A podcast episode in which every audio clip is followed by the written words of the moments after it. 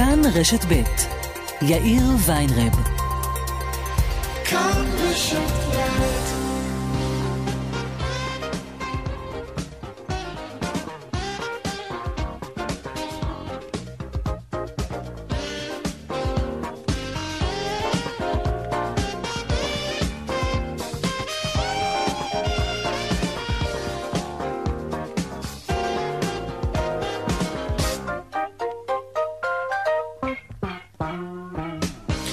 שלום רב לכם, ארבעה וכמעט שש דקות, כאן צבע הכסף ברשת ב', יום רביעי, תוכנית אחרונה על השנה העברית הזאת, תש"פ, עוד רגע תשפ"א. יש בעולם משהו כמו 14 או 15 לוחות שנה עיקריים של תרבויות שונות, יש את הלוח שלנו כמובן, הלוח העברי, אבל גם לוח פרסי ומוסלמי ואת הלוח הגרגוריאני, שהיא השנה האזרחית המוכרת לכולם, מינואר ועד דצמבר, ויש את לוח השנה של האינדיאנים, והלוח הסיני וההינדי. החרדי והבהאי לא חסרים לוחות שנה, ולכל לוח יש את ראש השנה שלו, וכל תרבות מציינת את היום הראשון בשנה בח... בחג, וכולם כמובן תולים ביום הזה תקווה גדולה לשנה טובה. וכל הברכות כולן, בכל התרבויות, הן לפרנסה טובה ובריאות טובה. כן, רלוונטי יותר מתמיד. כאן צבע הכסף, העורך רונן פולק, אורנה ברוכמן בהפקה, הטכנאי הוא קובי ראובני, הדועל שלנו, כסף כרוכית כאן.org.il, אפשר ליצור קשר גם בדף הפייסבוק שלנו כאן ב'. אני יאיר ויינרב, מעכשיו ועד חמש, אנחנו מיד מתחילים.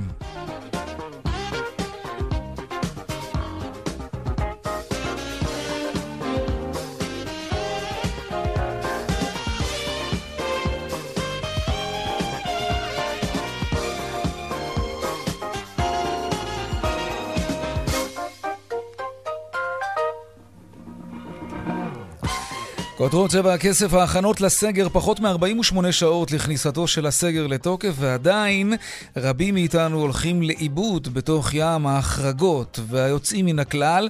עוד מעט ננסה לעשות סדר בבלאגן הזה, ננסה, לא בטוח שנצליח. ומה קורה עם מתווה הפיצויים לעסקים הסגורים? גם כאן עדיין לא נכתבו ההחלטות ולא הוצגו התוכניות לעסקים. בהמשך ננסה גם כאן לספק תשובות לשאלות הרבות בנושא הזה. ננסה. משבר הקורונה, התוצר הישראלי צנח ברבע השני של השנה ב-29%, כך עולה מאומדן הלשכה המרכזית לסטטיסטיקה.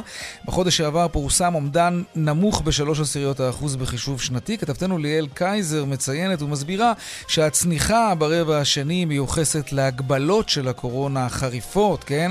שהוטלו על המשק, במיוחד הסגר המלא עד 19 באפריל. נראה מה יהיה בסגר הזה, הבא עלינו, ביום שישי. השר להשכלה גבוהה זאב אלקין אומר שאין כוונה להוריד את שכר הלימוד במוסדות להשכלה גבוהה בשנה הבאה, גם אם הסטודנטים לא ילמדו בקמפוסים. שלום לירן חוג'אינוב, כתבנו לענייני חינוך. שלום יאיר. כן, דברים של אלקין באים בוועדת החינוך מאוד ברורים. הוא אומר שהם לא יורידו מעט לכולם, אלא מעדיפים יותר להשקיע במלגות. הנה הדברים שאמר בוועדת החינוך היום בכנסת. אין לי ספק, אגב, שאם אנחנו נמשיך במצב משברי כלכלית כפי שזה מסתמן בעקבות הסגר הזה, אם מצב לא ישתפר פלאים אחרי החגים ונישאר במגבלות וכולי, אין לי ספק שאנחנו נצטרך גם במהלך הסמסטר הזה לדון עוד פעם על חבילה של סיוע כלכלי בתחום של מלגות. אבל, ואני אגיד את זה כאן, כדי לא להיכנס. שלא, שלא ישתמע על שני פנים בעקבות מה שרם שאל פה, שאל פה והעלה. האם יש תנאים להורדה של שכר לימוד? בעיניי חד משמעית לא, כי המשמעות של זה זה להקריס את המוסדות. אז מה אומרים הסטודנטים?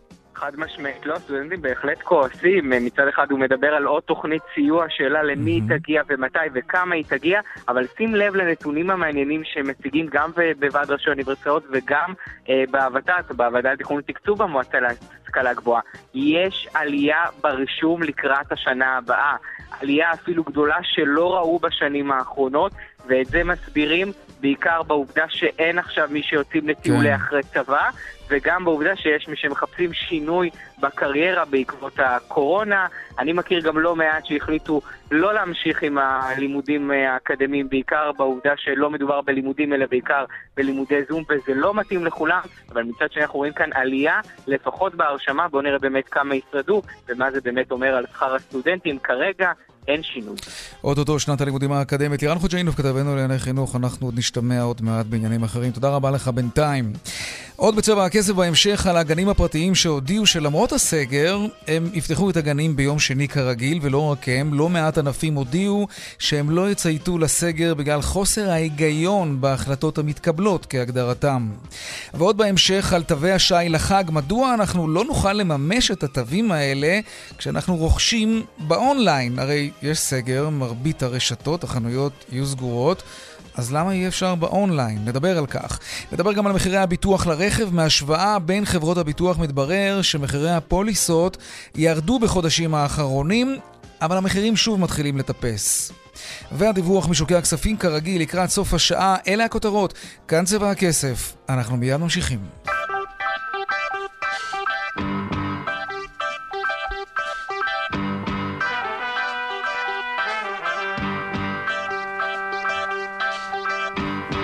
טוב, בואו ננסה לעשות סדר בסגר, מה מותר, מה אסור, מה פתוח, מה סגור. שלום עמיחי שטיין, כתב התחום המדיני שלנו.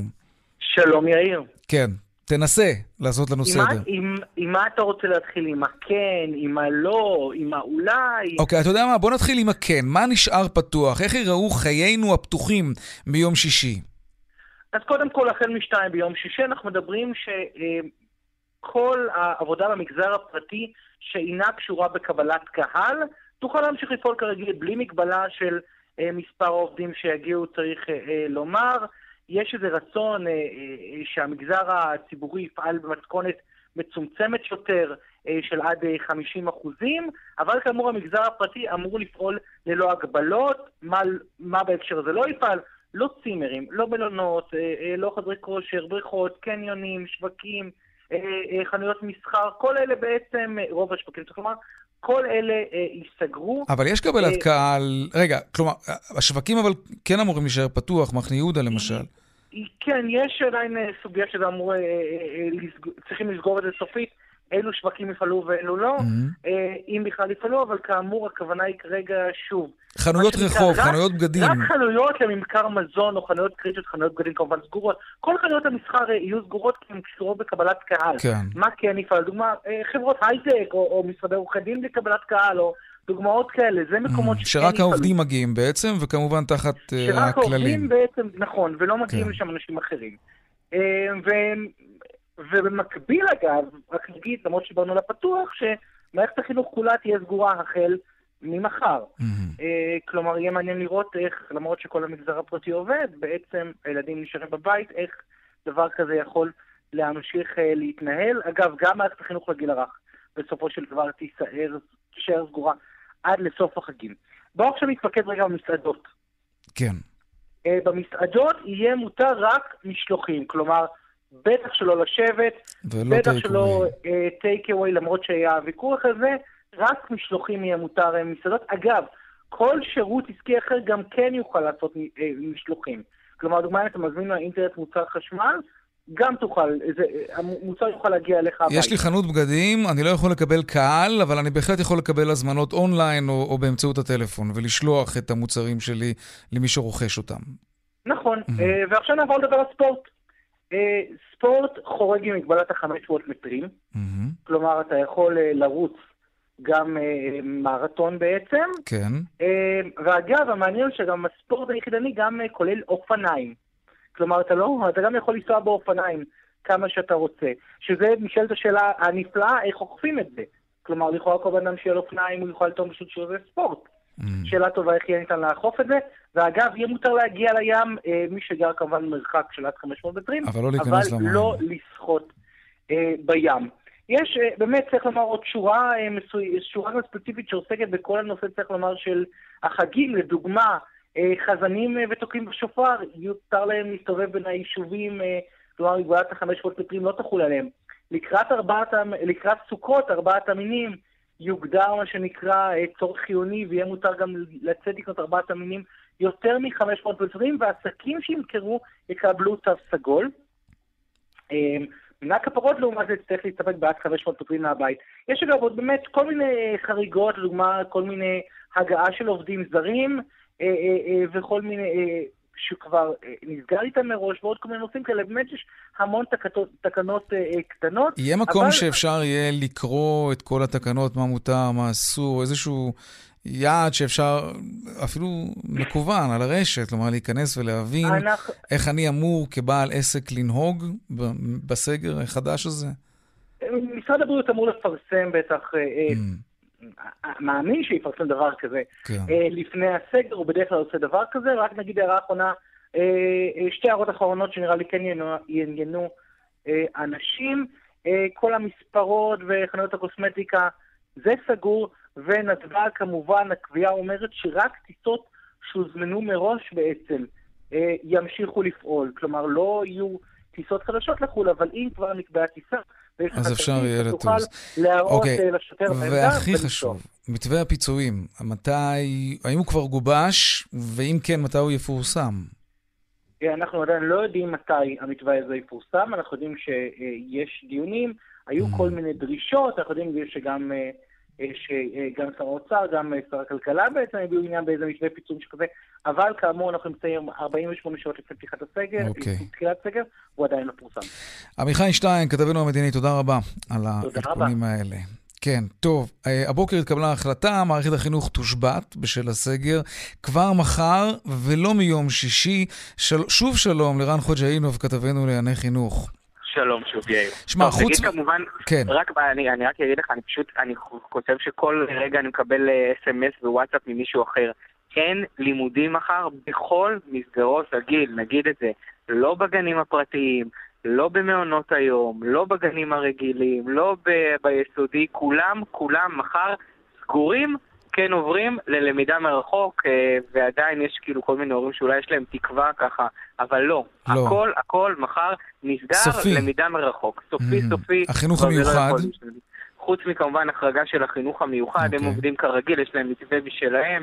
אה, מצומצם קצת, אה, שיסיימו בשתיים וחצי במקום ברבע לחמש, לאורך כל הסגר, אבל נכון למחר, הכל סגור. אוקיי, okay, יש ניסיון של הרגע האחרון, בין היתר של הגנים הפרטיים, להחריג אותם מהעניין הזה. תראה, הניסיון הזה בא, אנחנו יודעים, uh, מוועדת החינוך. היא הייתה אמורה אולי לנסות להתכנס עוד היום, כי היא בסופו של דבר זאת שמאשרת את התקנות. התקנות הגיעו לבוקר, אבל בתקנות אין uh, תקנה רק uh, שהם צריכים להצביע כן או לא, האם גני הילדים יפעלו מגיל 0 עד 6, אלא יש תקנה אחת שאומרת על כל מוסדות החינוך, ולכן משפטית הם הבינו שזה מאוד בעייתי, ולכן אין היום דיון בוועדת חינוך, אלא רק מחר על התקנות, עד כמה הם יצליחו לנסות להחריג את גני הילדים, בעיקר ששר הבריאות אדלשטיין מתנגד, זה יהיה מאוד מאוד קשה, אבל מחר יהיה מעניין בלי ספק בדיון לתקנות לגבי שאר ימי הסגר, לגבי מחר, הכל סגור. אז כרגע, למעט החינוך המיוחד, אין החרגות בכלל.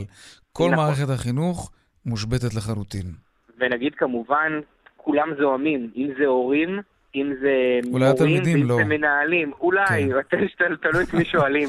אני כן. אגיד לך מה, מצד אחד המנהלים אומרים, לא יכול להיות ששמענו היום פתאום בתשע בבוקר מהתקשורת, שפתאום אין מחר בית ספר ואף אחד לא הודיע לנו את זה. לא התכוננו לזה. אם מחר צריך להתחיל למידה מרחוק, המורה צריכה להתכונן ולהפעיל למידה מרחוק, כי בכיתות הקטנות, בעיקר באלף עד דלת, לא התכוננו לזה בכלל. צריכים לדעת להכין את זה ולהכין בוא, את השיעורים. אז בוא נדבר על זה באמת. יש, יש את הגילים הנמוכים כמובן.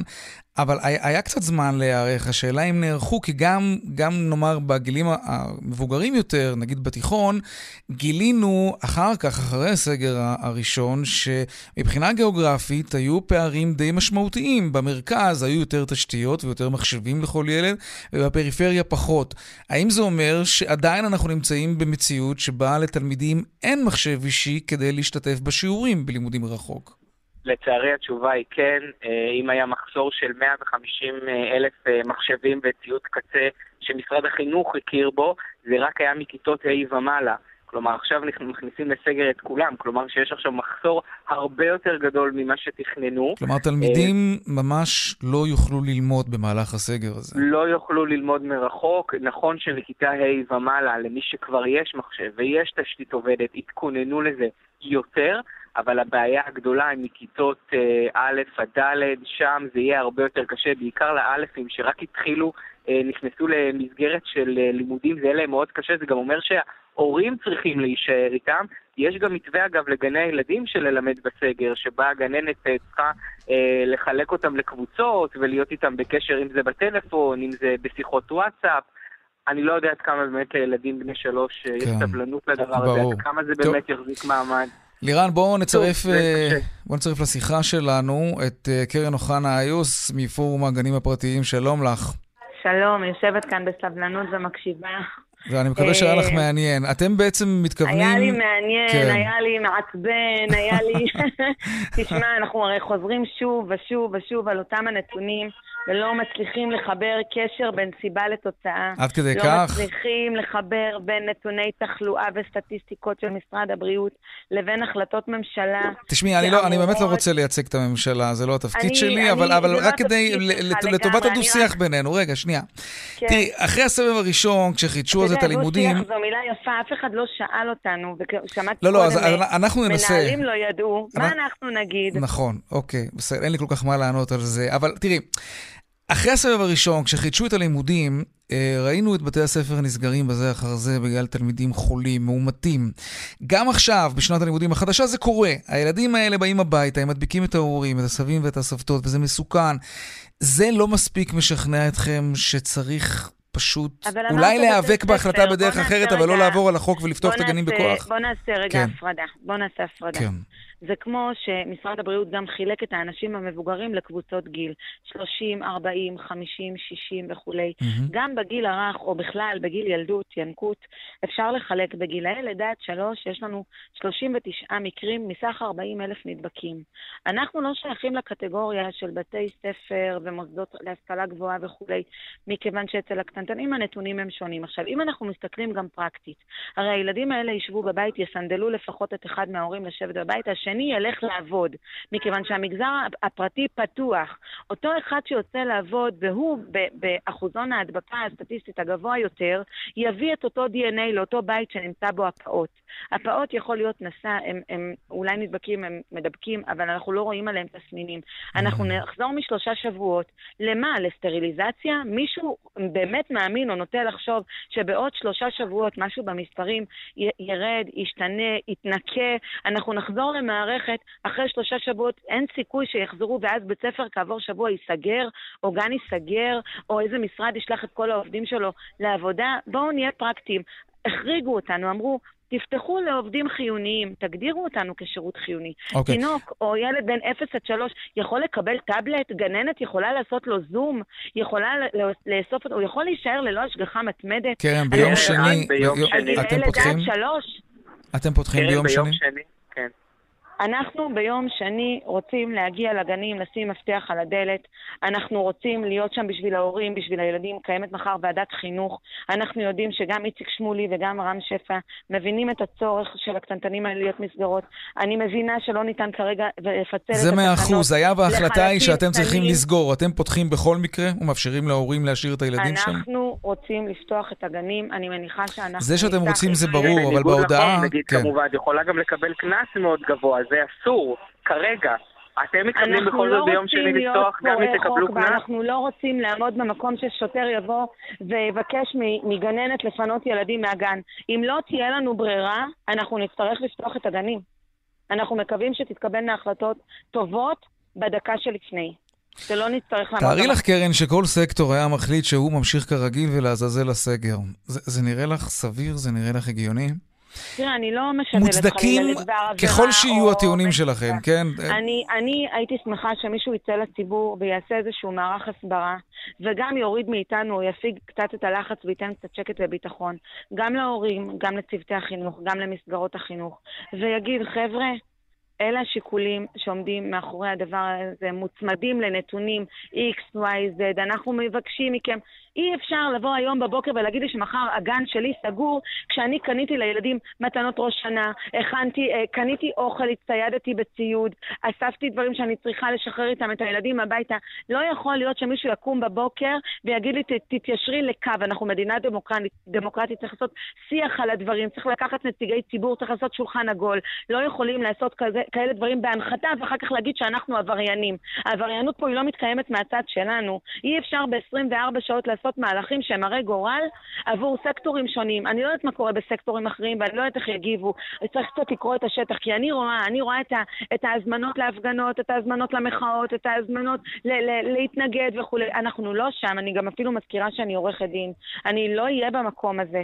אני רק דבר אחד מאוד פשוט אומרת, שהילדים האלה צריכים להיות בגן ביום שני בבוקר. בוועדת חינוך אני אומר את הדברים שלי, ואני מניחה ששר העבודה והרווחה גם מאחוריי. הלוואי שיהיה לדברים האלה אוזן. לירן חוג'אינה, כששומעים את הטיעונים האלה, גם לגבי שיעורי ההדבקה, וגם כשאנחנו רואים את המאמץ להשאיר את, ה, את המשק פתוח במידה מסוימת, הרי ברור שאם הגנים הפרטיים יהיו סגורים, אז יהיו הורים שלא יוכלו להתייצב במקומות העבודה, וזה קצת מתנגש באמת. האם יש סיכוי שההחלטה הזאת תשתנה? בהחלטת ממשלה, המגזר הפרטי פתוח. כן, כן. עורכי דין, רואי חשבון, סופרים, פארמים. כן. אנחנו, איך, איך אפשר להגיד להורה, בוא לעבודה, אבל, אבל והילד בבית? זה בדיוק מה שלירן, כן.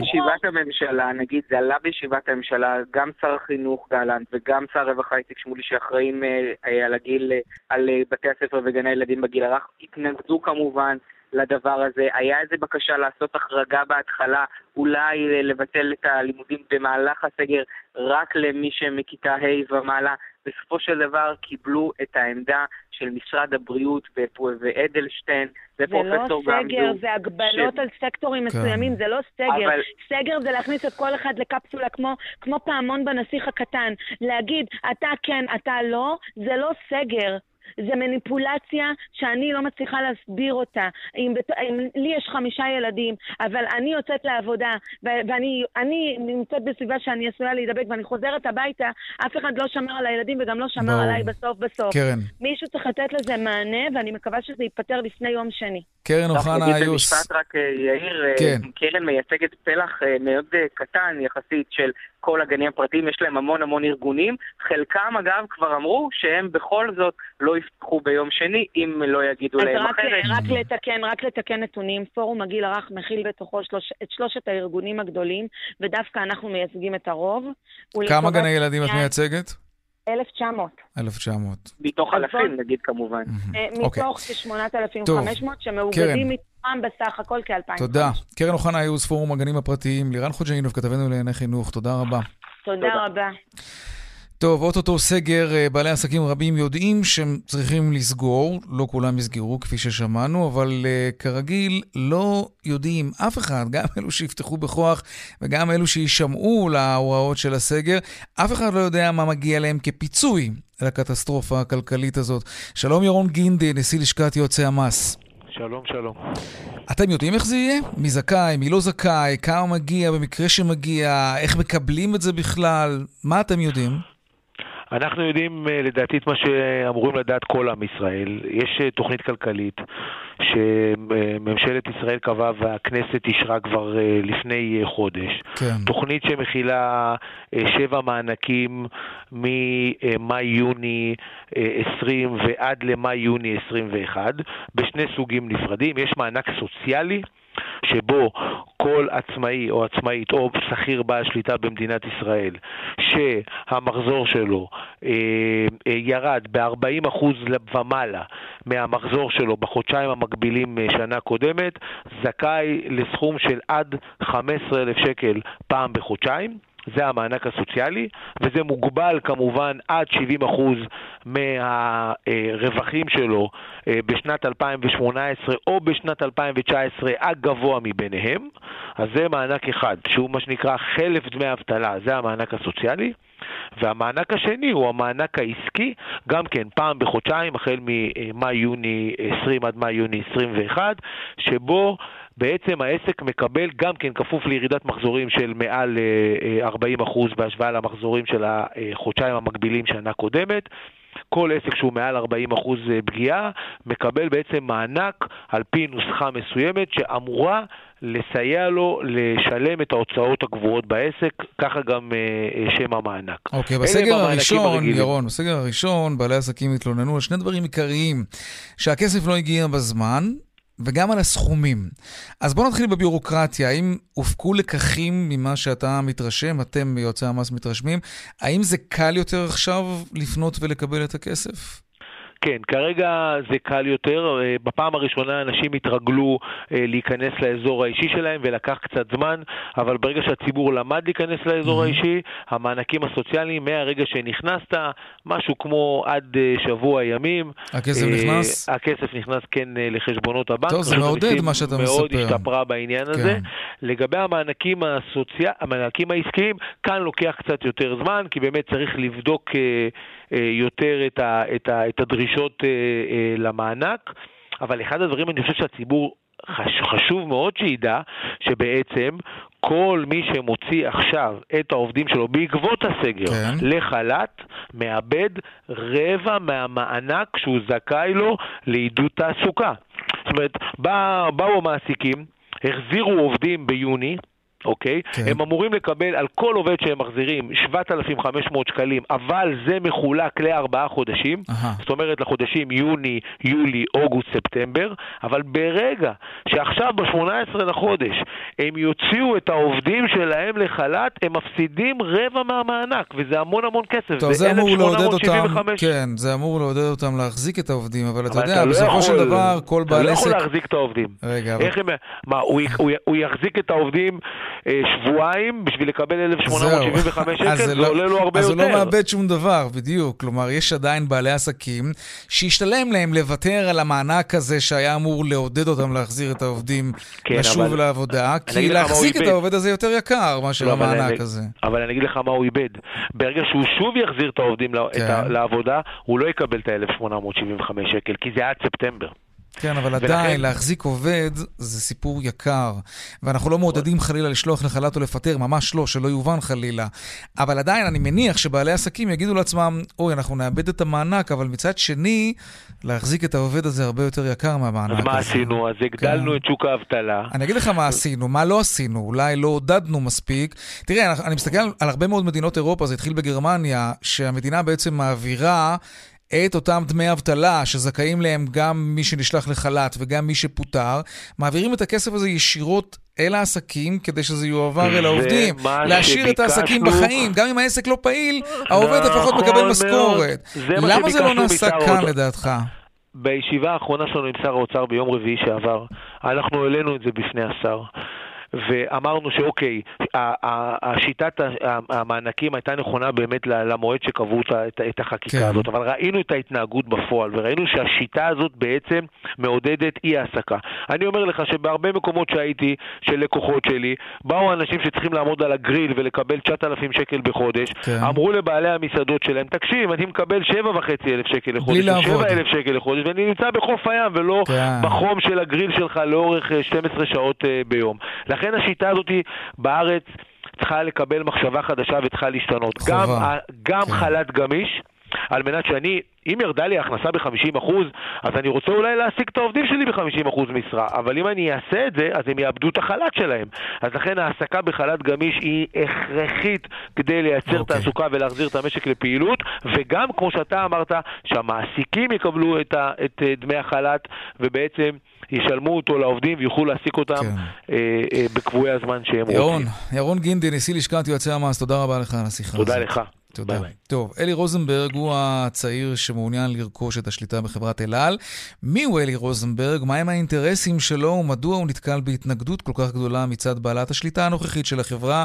עמית תומר, מגישת המוסף בשביל הכסף בחדשות הערב וכאן 11, שלום וברכה, שנה טובה. שנה טובה, יאיר, רק אה, בוא לא נקדים את המאוחר. יחד עם רוזנברג יש גם מתמודד אה, כן. שני. נכון שלרוזנברג יש את רוב הסיכויים, אבל גם דוד ספיר אה, עדיין לא במרוץ. כן.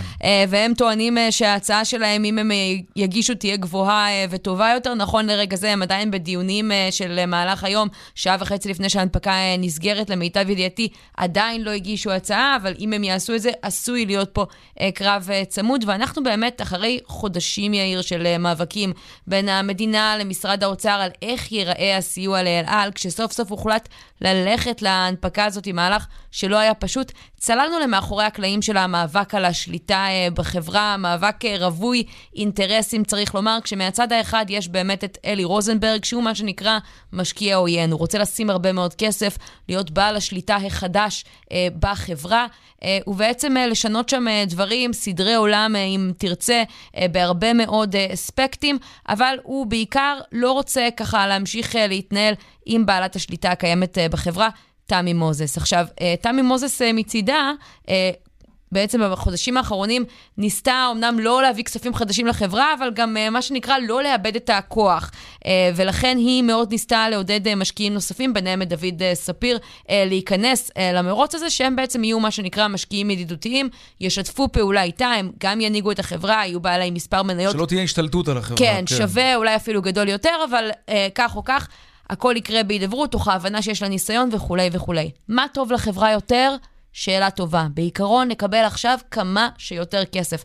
אבל יש תחושה, יאיר, בחודשים האחרונים, שאולי הדירקטוריון לא בדיוק עושה את מה שטוב לחברה, אלא את מה שטוב לבעלת השליטה, כן, וראינו את זה... גם הדירקטוריון עבר טלטלה, גם צריך לומר כמובן. נכון, כן, כן וראינו את זה כש, כשבעצם הם באו ותמכו אה, באותו דוד אה, ספיר, למרות שהוא היה מוכן באותה נקודה להציע פחות כסף אה, מאלי רוזנברג. אז היום נביא אה, במוסף את כל העדויות ואת כל הדברים, וגם ראיון מיוחד וראשון אה, מאז שנכנס לתפקיד עם ג'ייסון גרינבלט, לשעבר השליח אה, של הממשל האמריקני למזרח התיכון. היום הוא עובד בשביל אלי רוזנברג, ואם רוזנברג יזכה, הוא יהיה דירקטור בחברת אל על.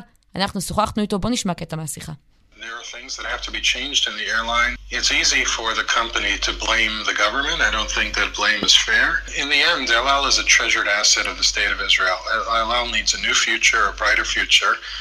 And blaming the government for its past is not going to resolve its problems. They wanted to work with me given my extensive context in the region and my... גרינבלט אומר, יש שינויים שצריכים לקרות גרינבלט אה, בעצם אומר אה, בשיחה המיוחדת הזאת איתנו, יש שינויים שצריכים לקרות בחברת התעופה. קל לחברה להאשים את הממשלה, הוא מדבר על כך שאל על דורשת אה, סיוע גדול יותר מהמדינה ממה שהיא נתנה. אני לא חושב שזה הוגן. אל על היא נכס חשוב של מדינת ישראל, היא זקוקה לעתיד חדש, עתיד טוב יותר, והפתרון הוא לא להאשים את הממשלה במה שקרה בעבר. עוד הוא מספר על איך נוצר הקשר הזה בין האיש שעד לפני רגע היה בבית הלבן אה, ובין אה, אלי רוזנברג, כמו שאמרת, בחור בן 27. הם רצו לעבוד איתי לאור קשריי הנרחבים באזור והקשרים הנרחבים שלי בישראל, הניסיון שצברתי ב-20 שנות עבודה עם הנשיא. התפקיד שלי הוא לעזור להפוך את אל על להצלחה. אני מקווה להיות חבר בהנהלה ולהביא את אל על לשיאים חדשים. כך ג'ייסון uh, גרינבלט. Uh, טוב, אז היום בערב הצצה על מפת האינטרסים והקשרים של המועמדים להשתלט או לחבור להנהלת, לבעלות על uh, חברת אל על. עמית תומר, מגישת המוסף בשביל הכסף בחדשות הערב וכאן 11. תודה רבה לך. תודה, יאיר. דיווחי תנועה עכשיו.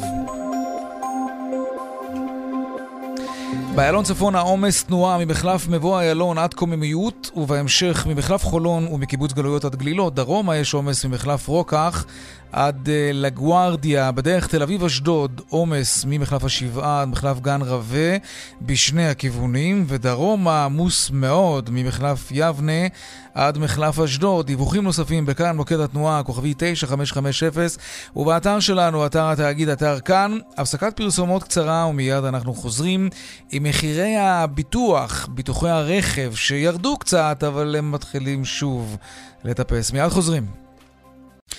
20 דקות לפני השעה 5 כאן צבע הכסף. עכשיו, מה קורה למחירי הביטוח? לא כולם שמו לב, אבל בחודשים האחרונים ראינו ירידה במחירים האלה, וזה בגלל שהפעילות במשק ירדה ואנשים גם פחות נסעו, וגם פחות יכלו לשלם את מה שהם שילמו קודם על ביטוח.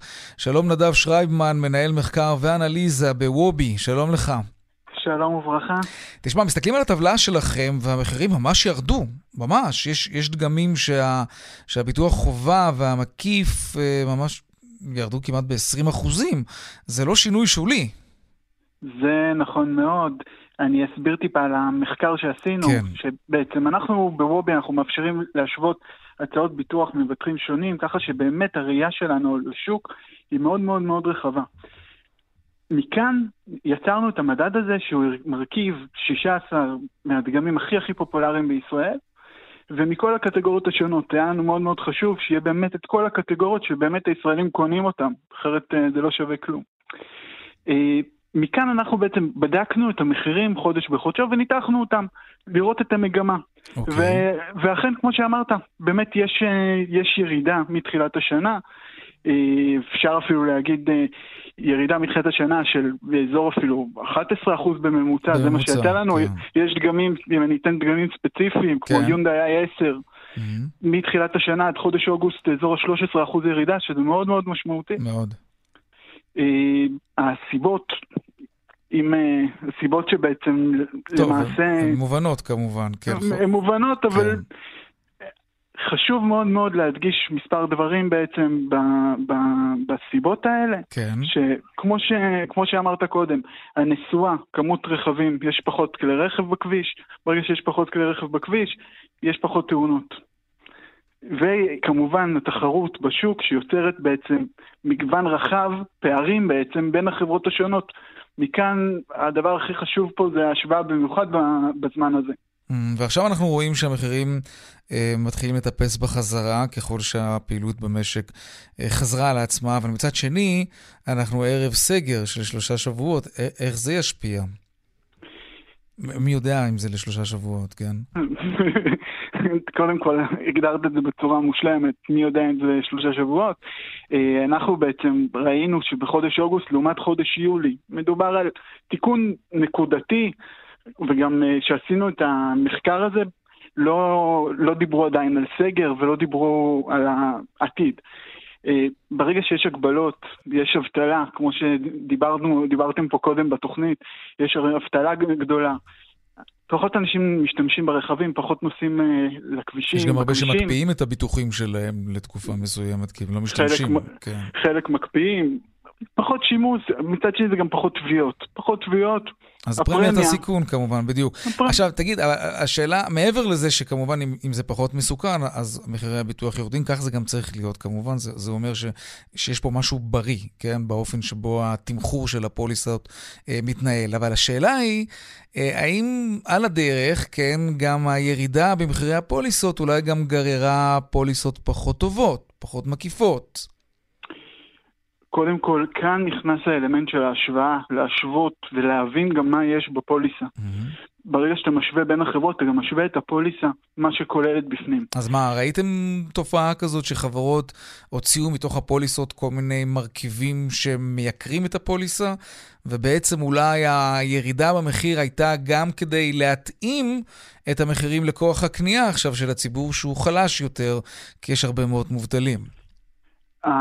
העיקרון של ההשוואה אצלנו בוובי זה כל הפוליסות בעצם ש, שנכנסים לאתר ומשווים, זה כל כן. הפוליסות זה אותו דבר, אני לא, אנחנו לא מוציאים, חברות, לפחות, אתה יודע, הנתונים שאני עשיתי את המחקר, כן. חברות לא מוציאות אה, חלקים מהפוליסות בשביל להיות זולות יותר או זולות פחות. במחקר שזה בוצע, זה בעצם מצד הנתונים שעל זה התבסס המחקר okay. הזה. אוקיי. זאת אומרת, כל החברות זה אותם uh, קריטריונים, ועדיין השונות מאוד גדולה בין החברות. ואנחנו עדיין מדברים על סביבת מחירים נמוכה יותר, כן? בוודאי. אנחנו, אנחנו פה עשינו ממוצע של כל החברות, של למעלה משמונה חברות ביטוח, שממנו אנחנו עשינו את הממוצע. נדב שרייבמן, מנהל אה, מחקר ואנליזה בוובי, תודה רבה על השיחה תודה הזאת. תודה לכם, ושיהיה שנה, שנה טובה לכולם. כן, תודה רבה. אפרופו שנה טובה, נדבר עכשיו על תווי השי לחג. רבים מהעובדים קיבלו מתנה לחג בצורה של תווים, אלא שלא בטוח שהם יוכלו להשתמש בתווים האלה בתקופת הסגר. למה? כי במרבית הרשתות אי אפשר לממש אותם באתרי האונליין, ולחנות לא בטוח שאפשר להיכנס, הרי סגר. שלום יעקב אלוש, מנכ"ל ועדים, שלום לך. שלום, שלום. תגיד, זה אמיתי? באמת? הרשתות לא מאפשרות שימוש בתווי השי ברכישת אונליין? הרי כל הרעיון הוא עכשיו לחזק את האונליין כדי לעשות עסקים, אז למה לא לכבד את התווים האלה? זה אבסורד על אבסורד. ב... הרשתות נתפסו גם בחג הקודם, שזה היה פסח. נכון, כן. עם אה, מיליון וחצי אה, קונים, והיה סגר, ואז הם טענו שנתפסו לא מוכנים. אה, אוקיי, עכשיו הם לא יכולים לטעון את זה. בזה. כן. עכשיו הם לא חשבו שיהיה עוד סגר, והנה הגיע עוד סגר. ושוב הם לא מוכנים, ושוב במרבית המקרים לא ניתן להשתמש בתווים. זה תירוץ אגב מדברים... שהם לא זה, או שהם פשוט מפסידים מזה ומעדיפים אה, מה אה, שנקרא כסף אמיתי. למרות שזה כסף, כן. כן, זה כסף לכל דבר ועניין. ומה שקורה זה שהחנויות או התפיסה העסקית במימוש תווים זה שאם אתה בא עם התו לחנות, אה, מן הסתם אולי אתה תקנה עוד, ואז ככה החנות מרוויחה, ולכן שווה לה שהיא תהיה בתו. ולא, אוקיי. אף אחד לא צפה את העניין של הסגר, אז זה אמרו לנו בפעם הראשונה. בפעם השנייה הבטיחו שזה אה, לא יקרה, ושהם יהיו מוכנים, ושהתווים יהיו נכונים גם לאונליין. יש מישהו שאתה יכול לציין לשבח בהקשר הזה?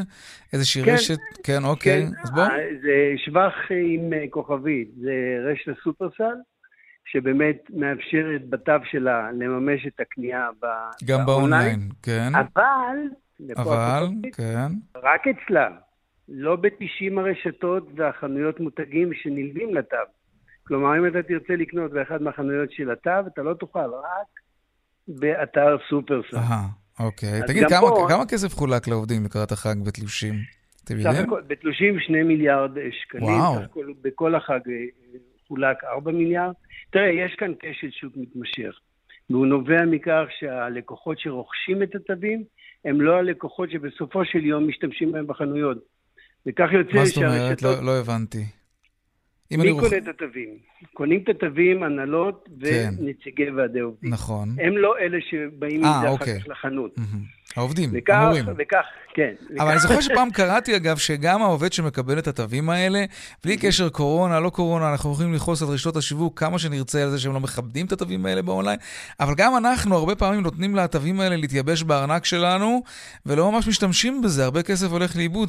התופעה הזאת עדיין קיימת? זה אותו כשל שוק שאני מדבר עליו, okay. אוקיי. מהסיבה שכשאתה בא עם התו לחנות, כן. אז התו לא משתתף במבצעים, ואתה משלם עליו מחיר מלא.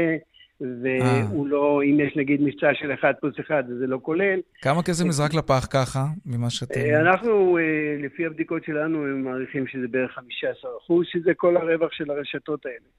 שבעצם מעניקות הנחה מצד אחד לרוכשים, שזה הוועדים וההנהלות, ומצד שני, הן מקזזות את ההנחה שהם נתנו מהמשתמשים על ידי זה שהם לא משתפים אותם בחגיגה או במבצעים. וכך יוצא שהלקוחות שקונים נהנים מהנחות, ממתנות, מתנאים ומחיזורים, והקונים, שזה רוב הזה, והכל אגב במחשבה שגויה שמחזיקי התווים הם קהל שבוי, אין להם יכולת אמיתית להתלונן. אף אחד הרי לא יבוא בטענות על מתנה שהוא קיבל. למה מחשבה שגויה? זה באמת נכון. אם יש לי תו לרשת שיווק מסוימת, אני כלוא. מה אני יכול לעשות? לא, המחשבה השגויה היא שהמשתמש, בסופו של אין לו יכולת אמיתית להתלונן. על זה שדפקו אותו ברשת או דפקו אותו בחנות. אה, והרי אף אחד לא יבוא בטענות לבוס שלו, שגם נתן לו בתנאים כאלה של שוק, שי, והוא יגיד לו, תשמע, שי שנתת לי. כן, ככה אתה מכיר את הישראלים, הם לא יבואו בטענות לבוסים שלהם שנתנו להם תלושים שלא יכולים לעשות בהם שימוש. אולי יותר קרובים, אבל אה, את רוב הצווים מחלקים כן. המעסיקים. כן, זה נכון. תשמע, אנחנו מקווים שבעקבות החשיפה הזאת, אני כבר שמעתי שרמי לוי החליט שהוא כן יכבד את התווים שלו. היום הוא החליט. יכבד את התווים שלו כן. אה, באונליין, ואני אוקיי, מקווה שגם שאר הרשתות שהודיעו בכל התקנונים שלהם, כתבו שאי אפשר, יוכלו לעשות את הג'סטה הזאת, שהנה נתפסתם שוב, ויש מיליון וחצי משתמשים עם שני מיליארד שקלים שכלואים, שאי אפשר לעשות איתם כלום, רק לגשת לחנות. תכבדו, אז... בלי טריקים, בלי שטיקים. הנה, יפה. אגב, לך יש את ה... כלומר, לוועדי העובדים, אה, יש את הכוח אה, לפעמים להשבית את המשק. אז מה זה בשבילם להתמודד מול רשת אחת או שתיים, או אפילו שלוש שקרה, רשתות? זה מה שקרה בחג הקודם, הוועדים כן. אמרו לא יקום ולא יהיה. ואז מנהלי הרשתות נלחצו ואמרו... מה זה נלחצו? הנה, עוד פעם אנחנו שומעים גם עכשיו שלא מכבדים, אז מה? הם לא חשבו שיהיה סגר. לא חשבו. כן, מה אני אגיד לך, הגל השני הזה באמת בא בהפתעה. פתאום, היום בבוקר קמתי, לא האמנתי, מה אני אגיד לך? נו שוין, כמו שאומרים אצלנו, בעיקר לקראת החגים. אני מניח שהוועדים עוד יאמרו את דברם. כן. בכל מקרה, שיהיה לכולם שנה טובה. אמן. תודה גם לך. יעקב אלוש, מנכ"ל ועדים, תודה. דיווחי תנועה עכשיו. בדרך החוף צפון העמוס משפעים עד מחלף גשר השלום בנתניהו, וההמשך ממחלף נתניה עד מכמורת. ובדרך 6 עמוס ממחלף נשרים עד בן שמן בשני הכיוונים. צפונה יש עומס ממחלף קסם עד מחלף אייל. דיווחים נוספים בכאן מוקד התנועה, כוכבי 9550, ובאתר שלנו, אתר התאגיד, אתר כאן. ואנחנו ממשיכים עם עוד צבע כסף. כן. נדבר על גוגל סיטי, על העיר שגוגל מקימה. שלום גיא עמיעד, מנכ"ל אינסוף ומומחה לחדשנות, שלום לך, שנה טובה. שנה טובה, יאיר. אז זה קורם עור וגידים העניין הזה, לא? של העיר של אה, גוגל. העיר של גוגל, זה נכון. אה, זה התחלה של התהליך, אה, גוגל הגישה תוכניות להקמה של זה כרגע שכונה של 160 דונם, חתיכת שכונה במאונטן ויו בקליפורניה. כן. אה, מה שמאוד מעניין בזה, שהיא הגישה תוכניות כבר בעצם שזה משלבות בין משרדים בהיקף די מטורף של 400 אה, אלף מטר, ועוד עיר שלמה. כלומר, מבנים של מגורים, דיור, אה, יחידות דיור, שטחים ציבוריים. רגע, ומי אמור לגור שם? עובדי גוגל או לא רק? אה, באופן עקרוני הם עוד לא הוציאו את ההנחיות מי יגור שם. עוד לא פתחו משרד מכירות, אתה אומר. לא, עדיין לא, עוד אפשר להזמין, אבל אה, מכוון לחלוטין שמדובר על עובדי גוגל. אה, זה רק הגיוני, תחשוב גם במונחים כן. של מה שקורה כרגע בסביבה. זאת תהיה עיר חכמה מאוד. זו עיר חכמה מאוד, גוגל עברה עכשיו, לפני כמה חודשים היא סיימה פרויקט שקראו לו סיידוורק בטורונטו, שבעצם היא שילבה כל מיני סנסורים וכל מיני אמצעים בתוך אזור קיים בעיר. הם כנראה רוצים לקחת את זה לשם, אה, שכל התשתיות יהיו חכמות. אגב, ההגדרה של העיר הזה, ההגדרה התיכונית שלו אומרת שבעצם אה, כל מקום, כל מקום בתוך העיר יהיה עשר דקות הליכה, מקסימום. כלומר, הכל מאוד נגיש. איך, ובא... איך עשר דקות? 160 דונם, אתה אומר, איך עשר דקות אה, הליכה? או, ב, או בהליכה או באמצעים כזה מיקרו-מוביליטי של אופניים, אמצעים חכמים, אבל משהו ממש ממש קרוב. כלומר, כמה שפחות רכבים, mm-hmm. ותחשוב על זה שבעצם, אה, אם מסתכלים כמה צעדים קדימה למציאות אה, פוסט-קורונה, בעצם דבר כזה מאוד יכול לאפשר לחברה להמשיך לתפקד בלי... ולהגדיר לעצמה את תנאי הבידוד שלה, להגדיר לעצמה את תנאי העבודה שלה, גם במציאות שמסביב הדברים אולי קצת פחות אה, ברורים. וואו, טוב, תשמע, אני מנסה לדמיין עולם שבו כל uh, קונגלומרט או תאגיד uh, יקים עיר משלו, זה, יש בזה משהו נורא מעניין מצד אחד, אבל גם מפחיד מן הצד השני. כן. אם אנחנו אז... נתחיל לגור uh, לפי מקום העבודה שלנו, או להיות מאופיינים עד כדי כך. תראה, באיזשהו מקום הדבר הזה לאורך ההיסטוריה היה קיים. כן, קוראי הפחם ומחפשי הזהב כן, ועובדי הרכבות. כן, כן, בארצות הברית.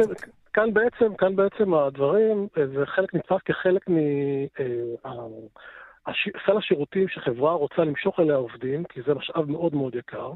ואם אני אומר, תחשוב על עיר, למה לא לחשוב קצת קדימה, שהיא בעצם, אה, זה גם יכול להיות אזור טריטוריאלי של, של חברה. תראה, למשל, חברה כמו אינטל מעסיקה בעולם מעל 100 אלף עובדים. זה כבר כמות מטורפת. נכון. אולי יכולה להגיד, אני רוצה לרכז במקום מסוים. יש פה הרבה מאוד, הרבה מאוד רכיבים, גם פיננסיים כלכליים, כי למשל, אה, שחברות הענק מחליטות להיכנס למקום מסוים, הן כבר היום עושות תחרויות בין מדינות ובין אה, ערים. ובחלק מה שהם רוצים שיציעו כן. להם, תציעו לנו תנאים, כי אנחנו רוצים להיות שם. עכשיו, זה חשוב מאוד גם מבחינה גם של החברה עצמה לגבי הגמישות שלה. כי למשל היום הרבה מאוד חברות, אגב, גוגל אה, הודיעה שהיא עד, 20, עד יולי 21 היא בעצם אה, עובדים מהבית בכל העולם. אה, היא בעצם צריכה את כל שטחי המשרדים שלה. עכשיו, מה היא נכון. עושה איתם? במבנה כזה היא יכולה להגיד הרבה יותר אג'ילית, הרבה יותר גמישה, ולהגיד, אוקיי, אם אני רואה שאני צריכה להצטמצם, אני מעבירה את זה להיות uh, מגורים. היא צריכה להתרחב, אני יכולה, יש לה מקום להתרחב אליו. כלומר, היא לא נכון. מקובעת למודל פעילות אחד. טוב, איך שלא נסתכל על זה, זה, זה, זה מעניין מאוד. גם מיד, מנכ"ל אינסוף, מומחה לחדשנות, תודה רבה לך. תודה, יאיר. שנה טובה, תודה. עכשיו לעדכון משוקי הכספים.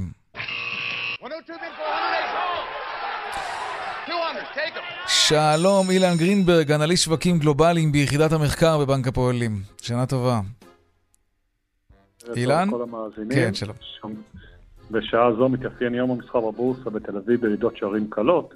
מדד 125 רושם ירידה של 0.3 אחוזים. בעוד מדד תל אביב 35 רושם אחוי ירידה של 0.45 אחוזים. אה, מחזור המסחר במניות ממוצע פחות או יותר סביב מיליארד שקל. ניתן לציין את מניית האנרגיה אנרג'יאן שנסקה ב-20% היום, מנגד את מניית האנרגיה אורמט שיורדת ב-6%, שוק אגרות החוב עם עליות שערים קלות, מדד הטלבונד 20 עם עלייה של 0.1%, אה, באירופה התאפיין המסחר במגמה מעורבת, מדד יורו סטוק 600 עולה ב-4 עשיריות האחוז. אה, וול סטריט נפתחה בירוק חיוור, מדד הנסדק עולה ב-0.15% והדאו ג'ונס וה-S&P ב-3 עשיריות האחוז. אה, מבחינת שוק המטח, אז הדולר ירד היום ב-0.37% אל מול השקל, ושער היציג נקבע על 3 שקלים ו-42 אגורות. אה, וגם האירו ירד אף הוא ב-0.23% ושרוע הציג נקבע על 4 שקלים ו-7 אגורות. אה, זהו, עד כאן הבורסה מהערב. תודה רבה, שנה טובה, אילן גרינברג, אנליסט שווקים גלובליים ביחידת המחקר בנק הפועלים. תודה.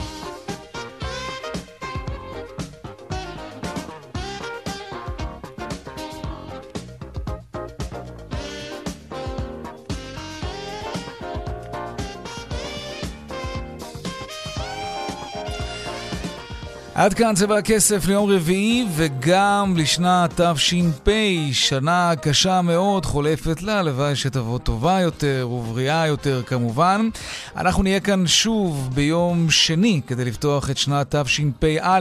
העורך רונן פולק בהפקה אורנה ברוכמן, טכנאי השידור קובי ראובני, סייעו בהפקה אורית שולץ ושמעון דוקרקר, אהוד כהן וחגית אלחייני במוקד התנועה. הדואל שלנו כסף כרוכית כאן.org.il מיד אחרינו שלי וגואטה, אני יאיר ויינרב, ניפגש כאן שוב כאמור ביום שני בארבעה אחר הצהריים. שנה טובה, מתוקה ובריאה, שלום שלום.